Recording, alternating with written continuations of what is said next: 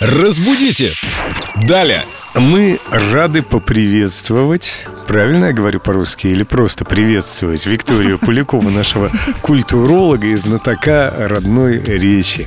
Вика, привет. Приветствую, ребят. Приветствовать это регулярно, а поприветствовать это раз, мне кажется. Да, все верно.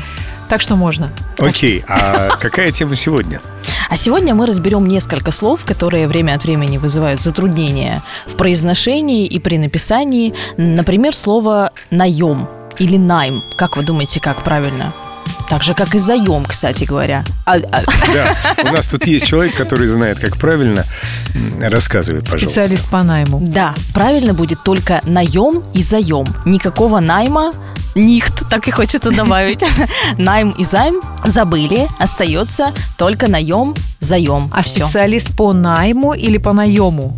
Как-то звучит странно. Тогда будет по найму все же. По наему, ну, действительно, звучит как-то противоречиво. Но наемный рабочий как раз Да, да, все верно, здесь нет никаких противоречий. правомочно, хотела сказать я. Ну, может быть, и нет никаких специалистов по найму.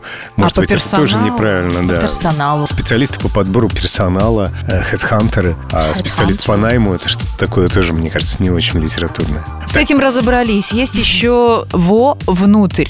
Да, Вот это мы вовнутрь. любим. Наша любимая. Наша любимая вовнутрь. Но если уж мы заговорили об этом выражении, то нужно сказать, что пишется оно в одно слово, вовнутрь. Наречие но- все-таки. Да, да, это наречие. Но э, вообще-то это просторечие. У нас нет слова вовнутрь, есть только внутрь.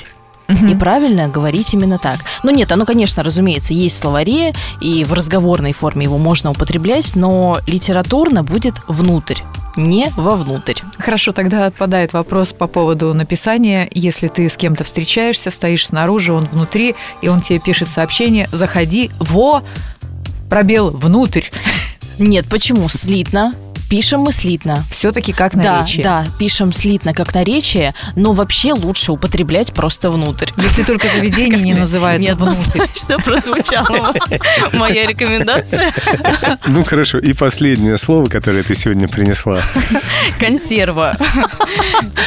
Вообще-то консерва неправильно это говорите, потому что у консервы нет единственного числа. Иногда, кстати говоря, консервой в разговорной речи на- называют э, таких очень чопорных таких людей, вот консерваторов, которые не любят ничего менять, которые сто лет ходят вот в одной и той же рубашке и в одном и том же цвете, их за глаза называют консервами.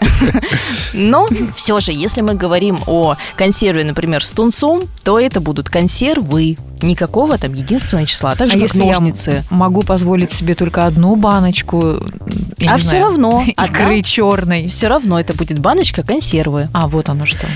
Мне очень понравилось вот это твое. У консервы нет единственного числа. Действительно, одной консервы не наешься. Ну и музыку тогда уже. Давайте послушаем какую-нибудь замечательную песню. Разбудите! Далее!